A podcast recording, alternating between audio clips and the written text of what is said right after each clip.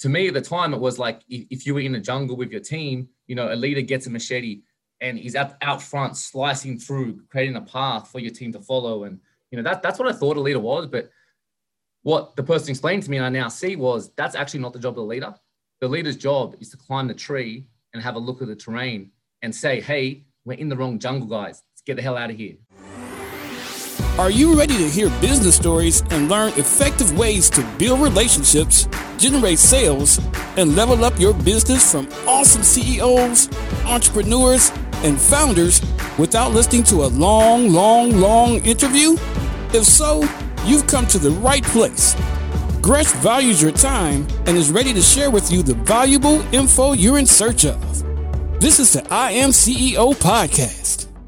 Hello, hello, hello. This is Gresh from the I Am CEO podcast, and I have a very special guest on the show today. I have Steve, Steve Keigher of Homebuyer Louisiana. Steve, it's awesome to have you on the show. Thanks. It's great to be here. I appreciate you inviting me on definitely appreciate you for for coming on. And before we jumped in i want to read a little bit more about steve so you can hear about all the awesome things that he's doing. And steve is a serial entrepreneur who grew a tech company to over 300 employees which ended up listing on the australian stock exchange with a market capital capitalization of 3 315 million.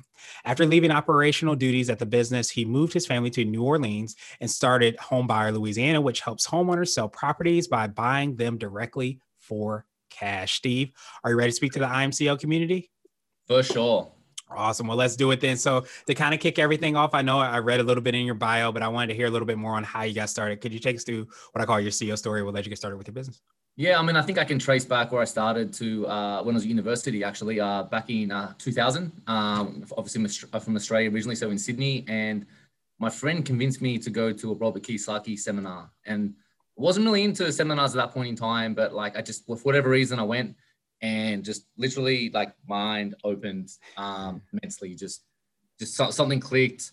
Talking about the you know cash flow quadrant and etc. So, um, you know, I then just started consuming all that information. I still had another, I think, year and a half left of university. So it gave me a bit of time to think and read and think about what I want to do. I was studying, I was studying like marketing and economics, and you know, the intention was to get a job.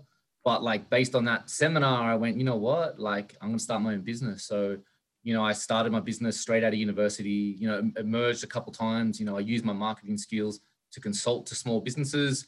Then I specialized in like helping natural therapists um, market their business. That led me to, you know, business partner who had a natural therapies website. And, you know, we sort of merged our businesses. And also there was a home improvement website, which was hipages which is the company that uh, we listed on the stock exchange uh, only a couple of months back. Um, so, and then, you know, I sort of left operations of there uh, about two and a half years ago, uh, you know, grown to a size that, you know, we had 300 staff, you know, it just, it, it, was great. I didn't need to be there. You know, to be honest, like listing a company is probably, you know, I'm a good startup person, but like it was ready for someone, you know, a bigger boy to come in and uh, take, take over.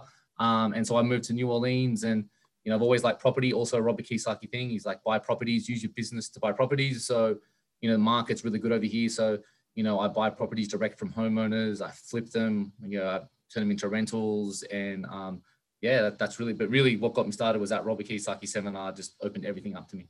Nice. That's definitely exciting to hear, you know, how, you know, sometimes just getting an opportunity to take a step into something sometimes we don't always think that we will be doing kind of opens up the entire world and opportunities from there. Absolutely. Nice. And and so I, know I did, you know, touch a little bit on, you know, how exactly you, you know you serve the clients that you work with. Could you tell us a little bit more about that and what exactly that process looks like? Yeah, so so we um we basically uh, we deal with problem properties or, or problem situations, right? So we're not if someone has a really nice house, like they should list with a realtor, get all homeowners through it and get top dollar, right? We mm-hmm. the other end of the market where people have houses that like are damaged, you know, they need a lot of repairs. Uh, maybe there's tenants in there and it's really hard to show. So really those problem properties that are, that are very hard to sell. So we help people by just really understanding their situation and we purchase those properties direct from them for cash. And because it's cash, like often, you know, if you're listing through a realtor, you know, someone might get finance. And if your home is damaged and needs repairs, like the banks normally won't lend on it. So that homeowner can't buy it or they don't want to buy it because it's not ready. So, you know, we really help those people with those problem properties be able to sell them we make it really easy. They don't have to clean up after themselves. We just provide a really painless solution. And then we do that work. We're the ones that come in and fix it up, and that's our expertise. So, you know, we, the client doesn't have to pay realtor commissions and they have a really easy transaction. You know, we get a decent price where we can actually do our work and, and make a profit on a flip or, or a rental. Nice. That, that makes sense. And it kind of sounds like you, you fill in um, that gap in opportunity where, like you said, you know, sometimes people have the property and they can't do anything with it and they don't know where to turn. But at the same time, you guys are able to kind of get that opportunity. So it sounds like a win win opportunity potentially. Absolutely. That's it's we have a our our one of our main values is that we do not do a deal unless both people are um, smiling at the closing table. And that's that mm-hmm. you know like that the homeowners be happy. You know, we're, we're not, we don't want to pay them under what they need to get. Like we will not buy if they're not happy with what we're offering, we won't buy the property. You know, and likewise, we also need to be happy too. Though we need to. Right. So it needs to be a win-win scenario, um, and and that's definitely our goal. Um, yeah, that, that makes so much sense, and and definitely, you know, as you said so so well, like a lot of times, if we're not the best fit, then maybe you can go a different way. But you're trying to look for it sounds like a very specific segment of the the, the market, and, and be able to kind of create those win win opportunities. Absolutely. Awesome, awesome, awesome. And so, what would you consider to be what I call your secret sauce? And this could be for yourself personally, or your business, or combo of both. But what do you feel kind of sets you apart and makes you unique? So, from a from a from our business point of view, I think it's really our our listening ability. You know, we we are very much listen, and, and that's the difference because we are the, to create those win-win solutions that you mentioned. Like, you actually need to know what's motivating the person, and everyone's different. Sometimes it's like they just need to sell really fast. Sometimes like it's a burden of, of the property. Like when we listen, we know what they want. And our goal is to give them what they want, but also structure in a way that works for us. So right. ability to listen. We have techniques and ways that we we discuss and get information and, and determine what they really need uh, so we can give it to them. I think on a personal level, like my secret sauce, you know, I, I think um, I, I just always move forward. You know, I always never never get too down. Like I don't let things bother me. You know, I don't get too excited or I don't get too low regarding yeah. happening, and just always, always push forward. You know, even if you're in a bad situation, you're like, what's my best move? Let's let's move there, and you just keep moving forward, keep growing, and you'll, you know, if you, as long as you go in the right direction, you'll you'll always do well. Yeah, and that makes so much sense. Especially, um, I always say this phrase that I heard from an internship I had, where it's like control what you can control. And I think that if you have those actions and you understand that I can control that, um, and not get too high, like because if you take get too high, then you're maybe like resting on your laurels a little bit. But if you get really low, then you don't want to do anything. You try to find that middle ground and try to stay there as much as possible, and just be consistent with your actions. That helps to increase your likelihood of not just being successful, but sustaining it as well too. Absolutely, couldn't agree more.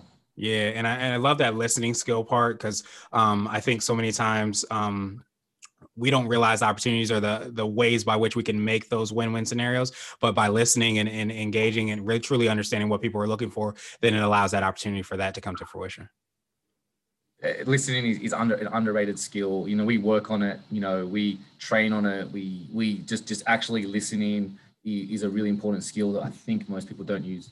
Yeah, I, I, would I would agree with that definitely. So it's good that you're able to do it. You and your team are able to do it. And so um I wanted to switch gears a little bit and I wanted to ask you for what I call a CEO hack. So this could be like an app, a book, or a habit that you have, but what's something that makes you more effective and efficient? So habit wise, so I, I think the the most important thing I've used through my career is uh, prioritization and um, backlog. So we use the um, the impact effort um, great. And if you know that, so you so mm. there's always so many things you can do. I think the, the the problem any company has is there's actually too many opportunities. You're right. There's too many. So so what do you do first, and what's the order? So you know what we always have done is when there's all this stuff going on, we step back and we just we idea just put ideas on post-it notes, get them all out there, and then we put them on um, on a graph. And the graph is on one axis you have uh, impact. Mm-hmm or you have impact. So like, what's the impact of this initiative? Then you have effort. Is it easy or hard? And you got a quadrant, right? So mm-hmm. anything that is high impact, low effort, you are doing that first, right? Like, yeah. doesn't take much effort. It's going to have a high impact. You're going to do it. Anything, anything that is high effort, low impact. Hopefully, you're never going to do that. That's that. stay away from that, right? Um, right. Any anything that is, uh, you know, high effort, high impact that's you know you, that's more of a project. You you you know you want to do all your quick wins first, and then work on those projects. So uh, we would periodically do that exercise. Then you just create a backlog. You have all those ideas, and they've got all the prioritizations. Mm. So quick wins first. We're not doing anything but that. let's knock that out of the park. Next, next, next. And then after a little while, then you got to, and then when you ever get new ideas, you get, you know, people chase shiny objects. When new ideas come, I now have a place to put it. I'm like, okay, right. Can you put it where it is on the matrix? Put it in the backlog. And whenever it's the next thing, we'll do it. But I'm not doing it until then. Nice. I absolutely love that. And I think, especially uh, truly entrepreneurial people have a, a, tremendous amount of ideas and things that they want to tackle. So I think it works within an organization, but also it works, you know, personally and, and in both ways, really, because you, you don't kind of ignore those opportunities. You don't like say, oh, you, you shouldn't have those kind of ideas. You just put them in their proper place and you say, okay, we're running a marathon. So this is where it falls on the line. And then you start to, to realize what those quick wins are, those opportunities, and then start to scale things and, prioritize them related to that. 100 and it flows through to motivating your staff because I think there's nothing, you know, once you have a big team, like it can be really demotivating when the team members have these really good ideas and they don't feel like they're being listened to. Because, you know, so like you can't always do it. Whereas having that process, you can appease them in the sense of that's a great idea. Like we're not doing it right now, right. but a backlog. So and it's there and you can track, you can like, so it helps, it help, you help collect ideas, you get more ideas, but your staff can see where things are at and they don't feel like they're not being heard. They can see that it's, it's in the backlog to be done. Yeah, absolutely. And it always feels like there's a tension between, you know, prioritization and being able to create ideas, but to be able to have that combination of both and, and that and that visual, um, and allows, as you said, to keep team camaraderie and I think energy towards creating ideas, uh, but also allows you to to make sure that you're singularly focused on that opportunity that's before you and not, you know, trying to do too many things at the same time. Absolutely. Awesome. And so I want to ask you now for what I call a CEO nugget. So this could be like a word of wisdom or piece of advice. It might be something you would tell a client, or if you hopped into a time machine, you might tell your younger business self. So what I, what what I tell myself, I would I would learn to like build MVPs. You know, minimal viable products. I'm not familiar with the term, but mm-hmm. it sort of links to the it helps with the prioritization. But I think too many people have this really great idea, and it took me a while to learn this. Right and I had to, I had to, you to suck it up because I'm, I'm speaking to myself, but I'll speak to listeners too. Like nine out of 10 of your ideas suck. Face it. Like, like it's, it's, it's a harsh reality, but like I learned that about myself. You have these ideas, you think they're awesome, right? But until you test it in the market, often you're wrong. You know, you make wrong assumptions. And I think the mistake a lot of people make is they think this idea is great. And therefore they spend all this time, they plan and it's I'm building this thing and that building might take six months, a year, and it's like, and then they launch and they're like, whoa, like it's not working. right. so obviously, the, the MVP, the minimal viable product philosophy is the fastest, dirtiest way you can test an idea. You know, you might even throw up a landing page that mm-hmm. doesn't work. Maybe there's a form, and maybe, maybe there's no back end built, but just throw it up there, see people fill it out, right? Because if no one fills it out, don't bother building the back end. What, what are you building it for? You know what I mean? If someone's filling it out, well, now you know, okay, that's working. Let's build on it. So, you know, um, I think that's the most important for any leader. Just learn to test the concepts, see what the market thinks.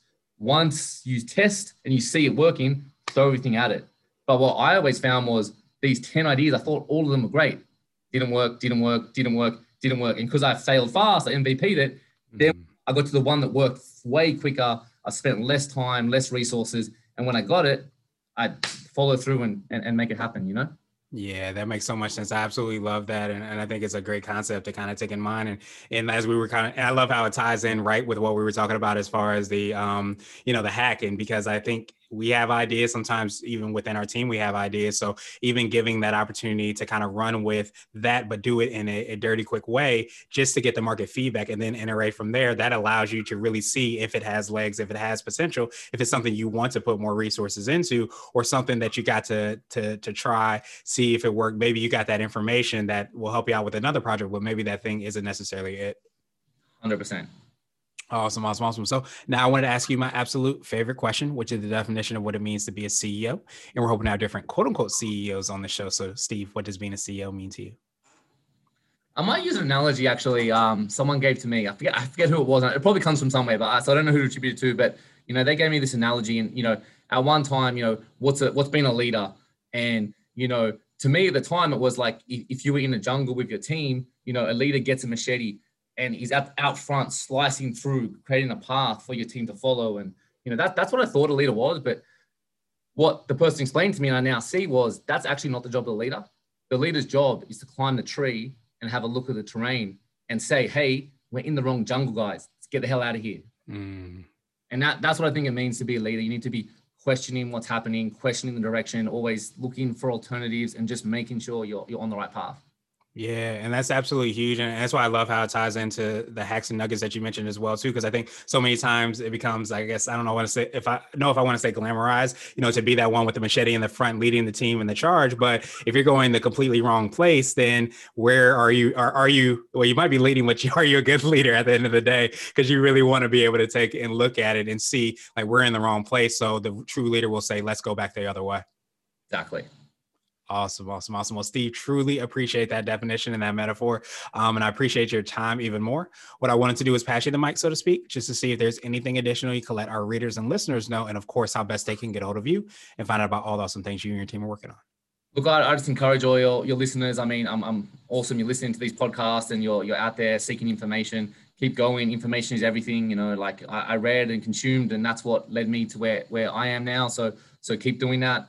Uh, if anyone wants to connect with me, you can find me on LinkedIn.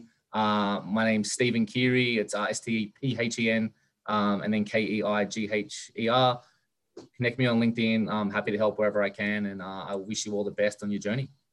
Awesome, awesome, awesome. Thank you so much, Steve. We will have the links and information in the show notes as well too, so that everybody can follow up with you. But definitely appreciate you know all the awesome work you did, uh, you're doing, and of course the time and the value that you provided today. And I hope you have a phenomenal rest of the day. Thank you for listening to the I Am CEO podcast, powered by CB Nation and Blue 16 Media. Tune in next time and visit us at imceo.co. I Am CEO is not just a phrase, it's a community. Get your driven CEO gear at ceogear.co. This has been the I Am CEO podcast with Gresham Harkless Jr. Thank you for listening.